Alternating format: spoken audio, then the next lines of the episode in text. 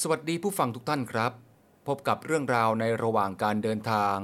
ที่จะสร้างแรงบันดาลใจให้กับคุณผู้ฟัง ผ่านเรื่องเล่าด้วยรูปแบบของสารคดีทางเสียง กับผมนฤชิตรจนานนท์และจิรพัฒน์บุญยะกาญจนะ คุณกำลังรับฟังรายการ Spirit Along the Way ครับ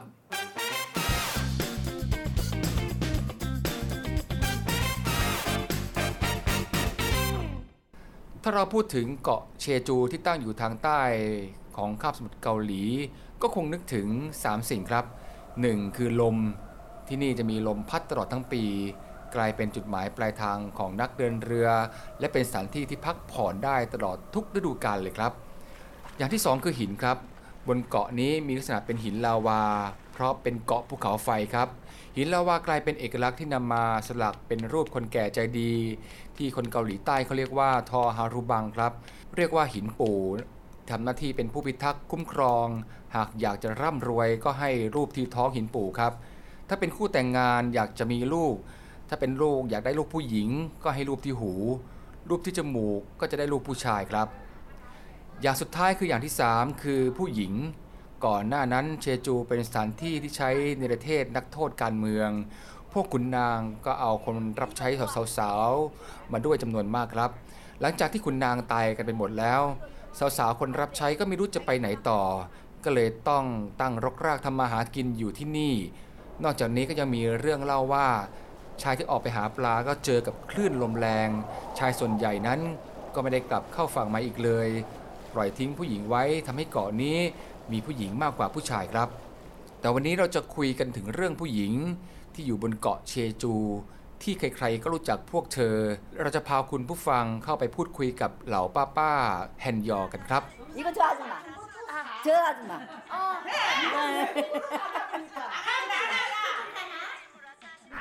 คริสตศตวรรษที่ 13 นะคะ เกาะเชจูตกอยู่ใต้การยึดครองของมองโกนานนับร้อยปีเลยละ่ะ วิถีของชาวเกาะจึงได้รับอิทธิพลจากมองโกมาบางส่วนค่ะ ขนาดบ้านอะยังเป็นบ้านแบบโบราณที่มีลักษณะคล้ายกับเกอเลย เกอนี้ต้องบอกว่าเป็นกระโจมบ้านของชาวมองโกนะคะ ซึ่งยังเห็นอยู่ที่เกาะเชจู ถ้าเราเดินตามท้องถนนเนี่ยจะเห็นเกออยู่หลายหลังเลยค่ะแฮนยอในการรับรู้ของคนทั่วไปอะค่ะ คือมีมานานมากแล้ว ทุกคนในเกาะเชจูเขาก็จะรู้จักว่าอ๋อแฮนยอที่เป็นหญิงงมหอยไงล่ะ ซึ่งตรงนี้นะคะแฮนยออะปรากฏบันทึกอยู่ในนิทานพื้นบ้านของเกาะเชจูด้วย ของลีจีอันนั่นเอง ถือเป็นเอกสารชิ้นแรกในศตวรรษที่ 17 ที่บันทึกชีวิตของชาวแฮนยอไว้ค่ะ แต่ว่าเก่ากว่านั้นแฮนยอก็ไม่ได้มีแค่บนเกาะเชจูนะคะ คือแฮนยอเนี่ยอยู่ตามเกาะแก่งละแวกนี้ทั้งทะเลจีนใต้ ทะเลญี่ปุ่น แล้วก็เคยพบที่เกาะญี่ปุ่นแล้วก็แถบรัสเซียด้วยค่ะและก็แฮนยอนี่ก็ไม่ได้แต่งตัวด้วยชุดยางสีดำอย่างที่เราคุ้นเคยกันนะครับก็มีชุดอะไรก็ใส่แบบนั้น หรือบางคนก็อาจจะเปลือยกายกันเลยทีเดียว กษัตริย์ซุกจงแห่งโคเรยอนะคะ ออกคำสั่งในเวลาต่อมาว่าห้ามเลยห้ามแฮนยอเปลือยกาย แล้วก็ห้ามผู้ชายและผู้หญิงที่เป็นแฮนยอทำงานร่วมกันด้วย บนเกาะเชจูครับมีพื้นที่เกษตรกรรมนี่น้อยมากเลย อาชีพหลักๆของเขาก็ต้องเป็นการออกทะเลไปหาของจากทะเลครับ ผู้หญิงก็จะมาช่วยกันทำมาหากิน ในสมัยก่อนครับเด็กๆนั้นหัดว่ายน้ำก่อนเรียนหนังสือซะอีกครับ คือไม่มีใครมาสอนว่ายน้ำนะคะ แต่ว่าเห็นเพื่อนลงน้ำปุ๊บก็อะอยากโดดลงด้วยเล่นสนุกด้วยกัน ก็เลยกลายเป็นว่าว่ายน้ำดำน้ำเป็น ทีเนี้ยป้าแฮนยอก็เล่าให้เราฟังค่ะว่า พวกเธอเคยแหกประตูโรงเรียนด้วยนะ ไม่เรียนหนังสือแหละบอกว่าแบบเออเลิกช้าก็เลยฉันกระโดดออกมาปีนรั้วเพื่อที่จะไปดำน้ำงมหอยกันเลยทีเดียว พอเราเดินเข้าไปในหมู่บ้านของแฮนยอครับ ก็มีสภาพเหมือนเกอทีเดียวครับ แต่เป็นเกอที่มีทะเลล้อมรอบครับ มีถนนแคบๆนะคะรั้วเป็นหินที่เรียงกันเป็นชั้นๆ ก่อตัวเป็นกำแพงสูงขนาดบังสายตาได้ ริมกำแพงนะคะก็จะเพ้นภาพของแฮนยอเอาไว้ ว่าเป็นภาพแฮนยอตอนกำลังงมหอยดำน้ำบ้านส่วนใหญ่เนี่ยเป็นบ้านชั้นเดียว มีห้องกว้าง แล้วก็มีห้องสำหรับรับแขกข้างในบ้านเลยพอเปิดประตูเจอปุ๊บ ก็จะเจอห้องรับแขกอยู่ห้องแรก หรือว่าจะอยู่นอนแบบโฮมสเตย์ก็ได้นะคะ เพราะว่าบ้านของแฮนยอเหล่านี้เปิดเป็นโฮมสเตย์ด้วยเช่นกัน พื้นที่หน้าบ้านปลูกพืชผักที่เด็ดมากินได้ค่ะ ส่วนหลังบ้านหรือว่าอาจจะใกล้ออกไปหน่อยก็จะเป็นท้องไร่สวนที่เป็นหน้าที่ของผู้ชายและก็คือสามีของป้าป้าเนี่ยจะออกไปทำงานกันส่วนผู้หญิงอะล่ะคะเสียงเซ็งแซ่ของเราคุณป้าที่กำลังรอการมาถึงของพวกเราก็ดังขึ้นบ่งบอกว่าเธอทำหน้าที่เป็นคนในท้องทะเลแทนพวกผู้ชายเหล่านี้ค่ะ หมู่บ้านที่เราไปก็เป็นกลุ่มสตรีแฮนยอครับ เป็นเพียงแค่ส่วนหนึ่งบนเกาะเท่านั้น แต่ก็เป็นส่วนหนึ่งที่เหลือน้อยลงทุกทีครับ อยู่ไม่กี่หมู่บ้าน คุณป้าแฮนยอเล่าต่อว่าครับในช่วงปีคศ1960 บนเกาะเชจูก็มีแฮนยออยู่ประมาณ 24,000 คนครับ พอ 10 ปีต่อมาลดลงเหลือ 14,000 คน จนเมื่อคริสต์ศักราช2021 เหลือเพียงแค่ 2,300 คนเองครับ น่าตกใจไหมครับทำไมมันลดหวบขนาดนั้น นั่นเป็นเพราะว่าสภาพภูมิอากาศของโลกนั้น เปลี่ยนแปลงไปทั้งอุณหภูมิในน้ำทะเลที่ทำให้สัตว์น้ำนั้นย้ายถิ่นออกไปสำหรับคนรุ่นใหม่นั้นก็มีตัวเลือกอาชีพที่มากกว่า รวมทั้งคุณแม่ที่เป็นแฮนยอในยุคหลังๆ ก็ไม่สนับสนุนให้ลูกหลานนั้นทำอาชีพนี้ เพราะมันอันตรายครับ คนรุ่นหลังๆนั้น บางคนอยู่ในครอบครัวแฮนยอยังว่ายน้ำกันไม่เป็นเลยก็มีครับ การทำงานในทะเลเนี่ยนอกจากจะเสี่ยงกับลมฝนคลื่นที่ซัดสายเข้ามาแล้ว อันตรายใต้น้ำทั้งสัตว์น้ำแล้วก็ไม่ใช่สัตว์มันเสี่ยงมากเช่นกันค่ะ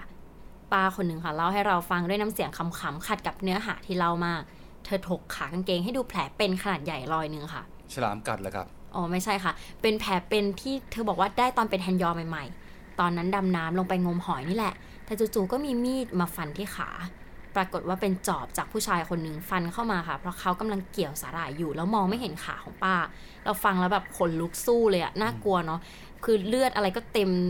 ตรงนั้นไปหมดเลยค่ะอืมใต้น้ำมันมองเห็นได้ไม่ชัด เห็นอันตรายก็ไม่ชัดเช่นกัน แต่ถึงแม้ว่าจะมีอันตรายเกิดขึ้นโดยที่ไม่สามารถคาดการณ์ได้เลย แต่อาชีพแฮนยอก็ยังมีอยู่ครับ และจะไม่สูญหายไปไหนอย่างแน่นอน เพราะถูกขึ้นทะเบียนเป็นมรดกทางวัฒนธรรมที่จับต้องไม่ได้ โดยองค์การยูเนสโกในปีคศ2016 และยังเป็นแรงดึงดูดให้นักท่องเที่ยวได้มาเยือนเกาะเชจู จนโด่งดังมาจนถึงทุกวันนี้ทั้งคนทั้งเกาะเลยครับ ในเดือน 2 ครับ ตามปฏิทินจันทรคติจะเป็นวันไหว้บูชา เทพพญามังกร คนเกาหลีใต้เขาเรียกว่ายงวังนิม จะจัดใหญ่โตครับเป็นเวลา 3 วัน 3 คืน ช่วงนั้นละนักท่องเที่ยวจะมาเยอะมากทีเดียวครับ พวกเขาก็จะบูชากันเพื่อที่ให้การเดินเรือหรือว่าการงมหอยเนี่ยเป็นไปด้วยความปลอดภัยแล้วก็ราบรื่นค่ะ ในพิธีเนี้ก็จะมีการเอาของเส้นไหว้บูชาเนี่ยลอยไปในทะเลครับ เพื่อบูชาเทพพญามังกรของเขา ช่วงที่เราไปนะคะก็ไม่ได้มีงานพิธีค่ะ แต่ว่าวันนั้นอะลมแรงคลื่นสูงมากเลยป้าป้าเขาก็เลยเล่าเรื่องนี้ให้ฟังว่าถ้าเกิด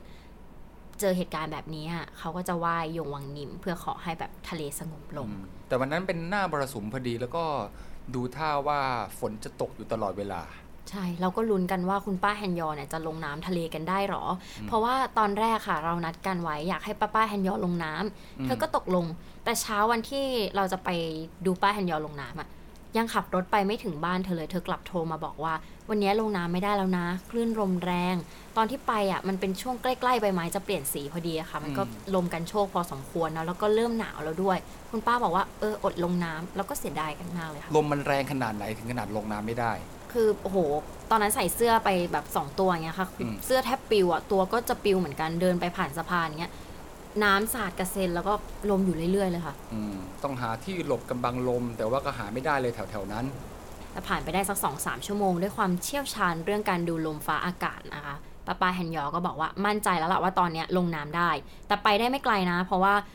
คือมันก็ยังอันตรายอยู่อะตอนกลางๆทะเลอะค่ะ แล้วก็มีเวลาทำงานเพียงไม่กี่ชั่วโมงเท่านั้นด้วยอืมเพราะว่าสภาพอากาศเป็นแบบนี้ แล้วก็ต้องบอกอีกทีว่าปกติอะแฮนยอเขาไม่ได้ทำกันทุกวันนะคะ แบบไม่ใช่ว่าอยู่ๆอยากลงน้ำไปงมหอยตอนนี้ก็ลงได้เลยอืมปกติเขาจะทำกันประมาณ 7-8 วันต่อเดือน ต้องครับดูสภาวะน้ำขึ้นน้ำลงด้วย แล้วก็ฤดูกาลที่ห้ามจับคือเดือนมิถุนายน ถึงเดือนกันยายนของทุกปี เพราะว่าตอนนั้นเนี่ยเป็นช่วงฤดูวางไข่ของสัตว์ทะเลค่ะอืมก็ต้องหันไปทำอาชีพอื่นกันทำไร่ทำสวน คุณป้าก็แนะนำตัวเลยค่ะ แต่ละคนที่เป็นแฮนยอก่อนจะลงน้ำเนี่ยเขาก็บอกว่า เออเนี่ยคนนี้อายุเท่าไหร่มาจากจังหวัดไหนครับส่วนใหญ่ก็จะเลย 65 ปีกันแทบทุกคนอยู่แล้ว ใช่ในกลุ่มคนที่อายุมากที่สุดก็คือ 70 ปีค่ะ ส่วนใหญ่เข้ามาจากคูจาวา ใช่ แล้วก็ไม่ได้เป็นญาติพี่น้องกันด้วย เป็นเกาะใกล้ ๆ กับเชจู เหล่าแฮนยอก็เข้มแข็งกันมากค่ะ ถึงไม่ใช่ญาติพี่น้องแต่ว่าสนิทกัน ความเข้มแข็งนั้นเกิดขึ้นมาจากการที่คุณป้าป้านั้นก็ได้ทำงานร่วมกันเป็นทีมครับ พอทุกคนแต่งตัวเสร็จเรียบร้อยแล้ว ก็เดินออกมาจากบ้านครับ แล้วก็มาตรงมาที่สะพานปลา เดินเรียงแถวกันแบบเท่มากทีเดียวครับ ชุดนะคะก็คือโอ้โหจัดเต็มมากมีอุปกรณ์ด้วยก็คือ แว่นตาสำหรับดำน้ำ แล้วก็อุปกรณ์สำหรับงมหอยอะค่ะ เท่จริงครับ พอพวกเธอลงน้ำกันแล้วปุ๊บเนี่ยเขาก็แบ่งกันเป็น2อสามเส้นทางครับ แต่ละเส้นทางเนี่ยก็คุณป้าก็ไม่ได้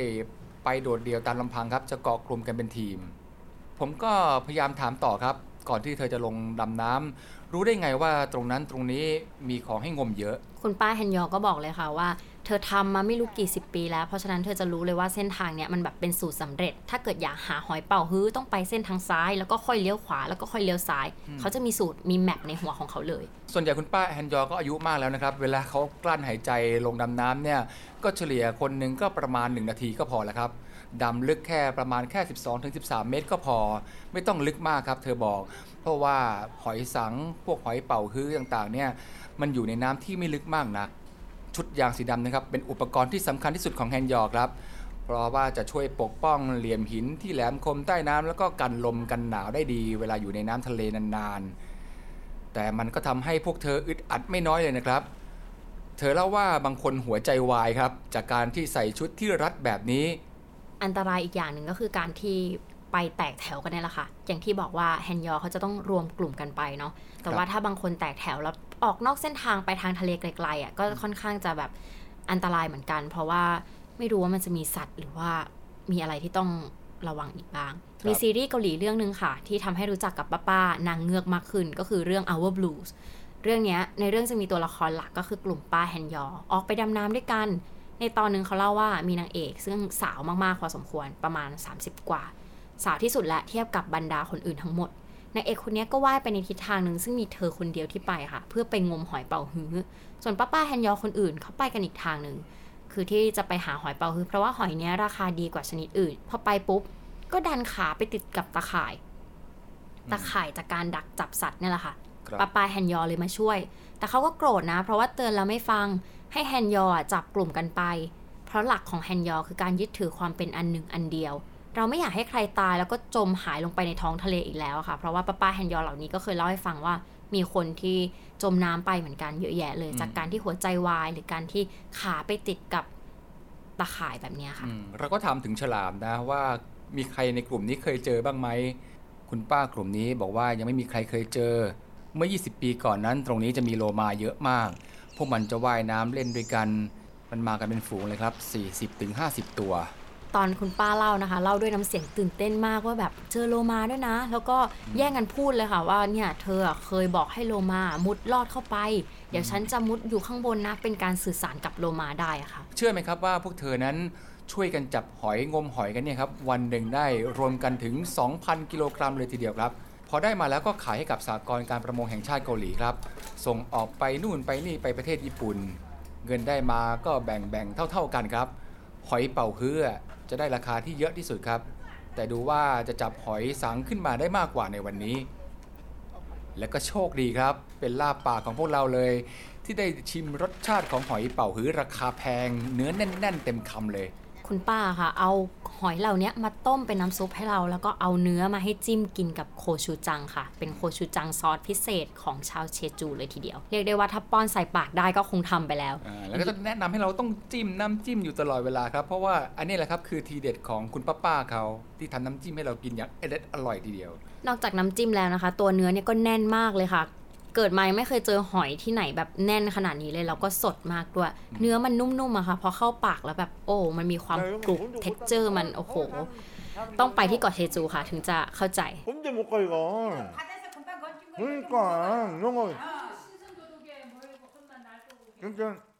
ๆเขาเป็นธรรมชาติแหละครับดับที่ทะเลมันสดๆรู้ที่กุ้งสดนะครัแล้วพออิ่มท้องแล้วปุ๊บเนี่ยสนทนาก็เริ่มลื่นไหลขึ้นมาเรื่อยๆครับคุณป้าสลับกันตอบคำถาม แย่งกันพูดบ้างก็แลกเปลี่ยนเล่าประสบการณ์ที่เจอให้เราฟังยังไม่ขาดตกบกพร่องเลยครับ พอพวกเรารู้สึกเพลิดเพลินกับการกินไปคุยไปครับบทสนทนาก็เริ่มลื่นไหลขึ้นมาครับ คุณป้าสลับกันตอบคำถาม แยกกันตอบบ้าง ก็แลกเปลี่ยนเล่าประสบการณ์ที่เจอให้เราฟัง แล้วก็ไม่ลืมถามเราครับว่า หอยอร่อยไหม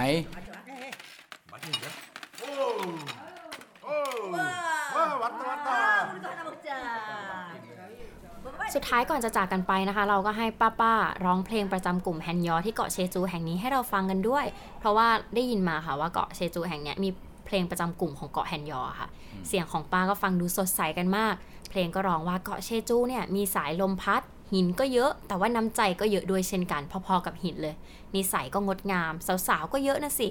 ไปจริง ๆ หรือจะไปจริง ๆ หรือจะทิ้งฉันไปได้ยังไง เพราะคนที่เศร้านี้ไปส่งเธอ ถ้าไปแล้วก็รีบๆกลับมานะ โอ้โห ฟังแล้วอยากอยู่ที่เกาะเชจูต่อเลยค่ะ เป็นเพลงที่ถ่ายทอดความรู้สึกของป้าป้าๆที่ต้องต้อนรับนักท่องเที่ยวคนที่ผ่านเข้ามาแล้วก็ผ่านไปอยู่ตลอดแบบนี้เลย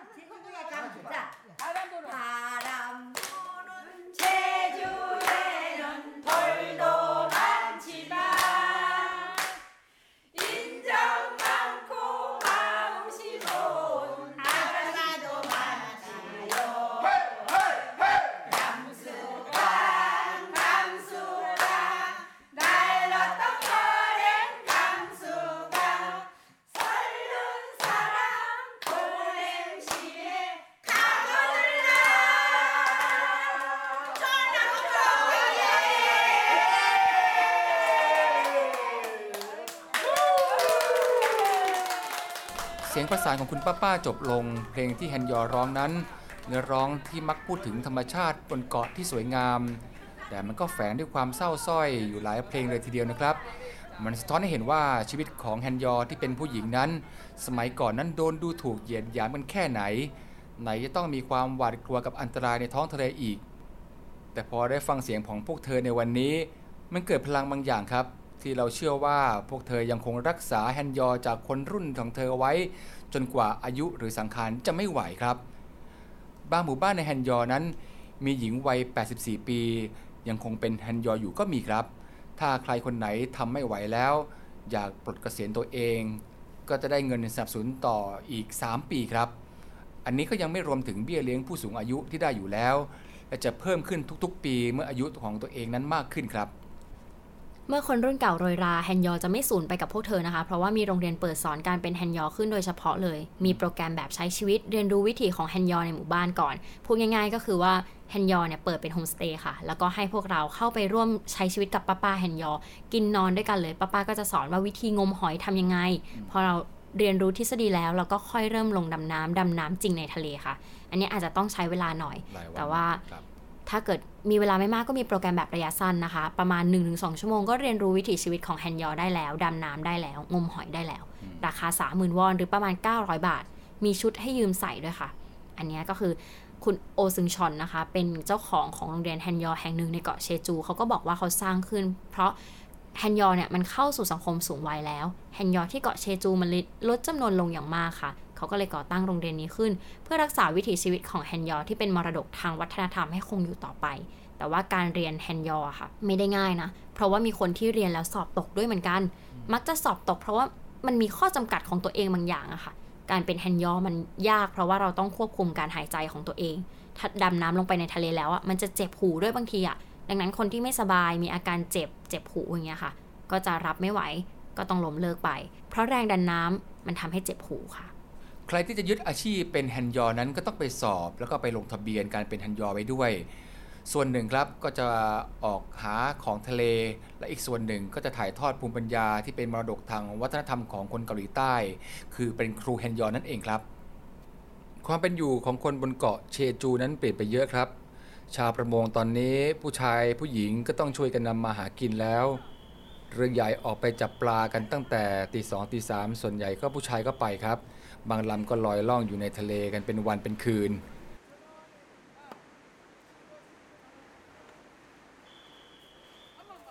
เช้านี้ครับที่ตลาดปลาเรือประมง พวกผู้ชายก็เริ่มทยอยกันเทียบฝั่งครับ ทุกคนตั้งตารอดูว่าจะได้อะไรกลับมาบ้าง จะได้เยอะแยะขนาดไหน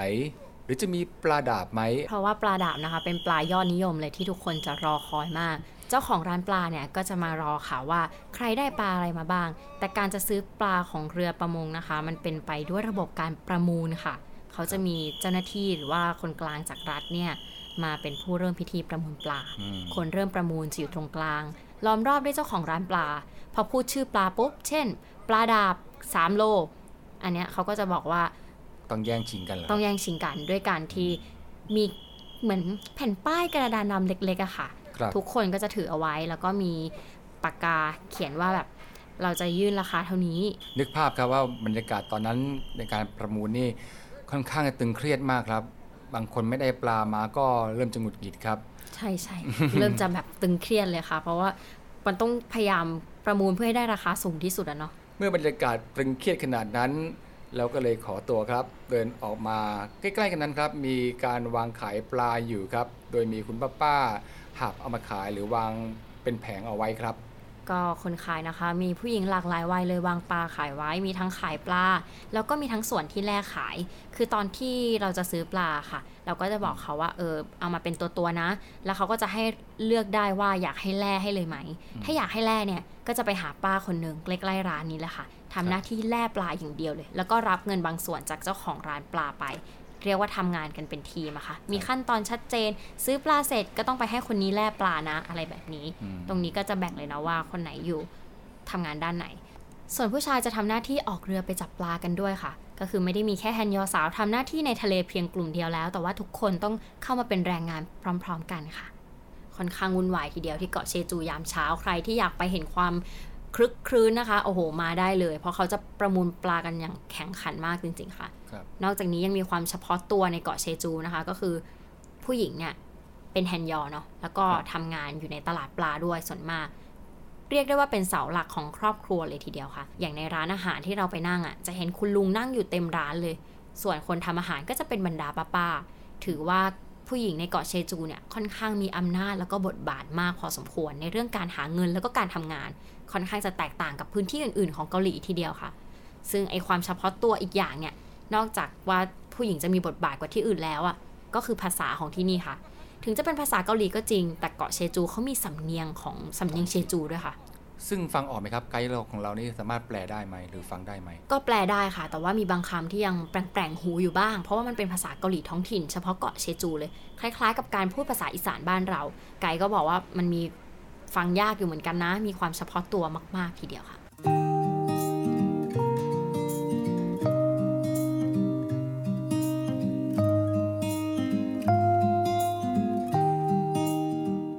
กาะเชจูครับที่แยกออกจากแผ่นดินใหญ่ที่เคยมีเรื่องเล่าของหญิงแฮนยอ ที่มีชีวิตอยู่อย่างยากลำบากถูกโดดเดี่ยว ไม่มีใครหรอกครับที่เดาถูกว่าวันนี้บทบาทของหญิงแฮนยอนั้นได้กลายเป็นสัญลักษณ์สำคัญของเกาะเชจู ที่ทำให้ชื่อเกาะแล้วก็แฮนยอกลายเป็นที่จดจำนางเงือกแห่งเกาะเชจูนี้ อาจเป็นเรื่องมหัศจรรย์ของใครหลายคนครับ แต่สำหรับพวกเธอแล้วนี่เป็นวิถีชีวิตที่ผ่านความยากลำบาก ดิ้นรนสืบต่อมาหลายชั่วอายุคน และมันกำลังจะหายไปกับคนรุ่นของพวกเธอ สิ่งที่เหล่าป้าป้าฮันยอฝากไว้กับคนรุ่นต่อๆไปก็คือ ความหวงแหนและรักในความสวยงามของผืนดินบนเกาะที่พวกเธออยู่ แล้วก็ได้สร้างตำนานแฮนยอนี้ขึ้นมาติดตาม Spirit Along the Way ได้ทางไทย PBS Podcast กับเสียงที่ได้ยินระหว่างการเดินทางของพวกเราครับ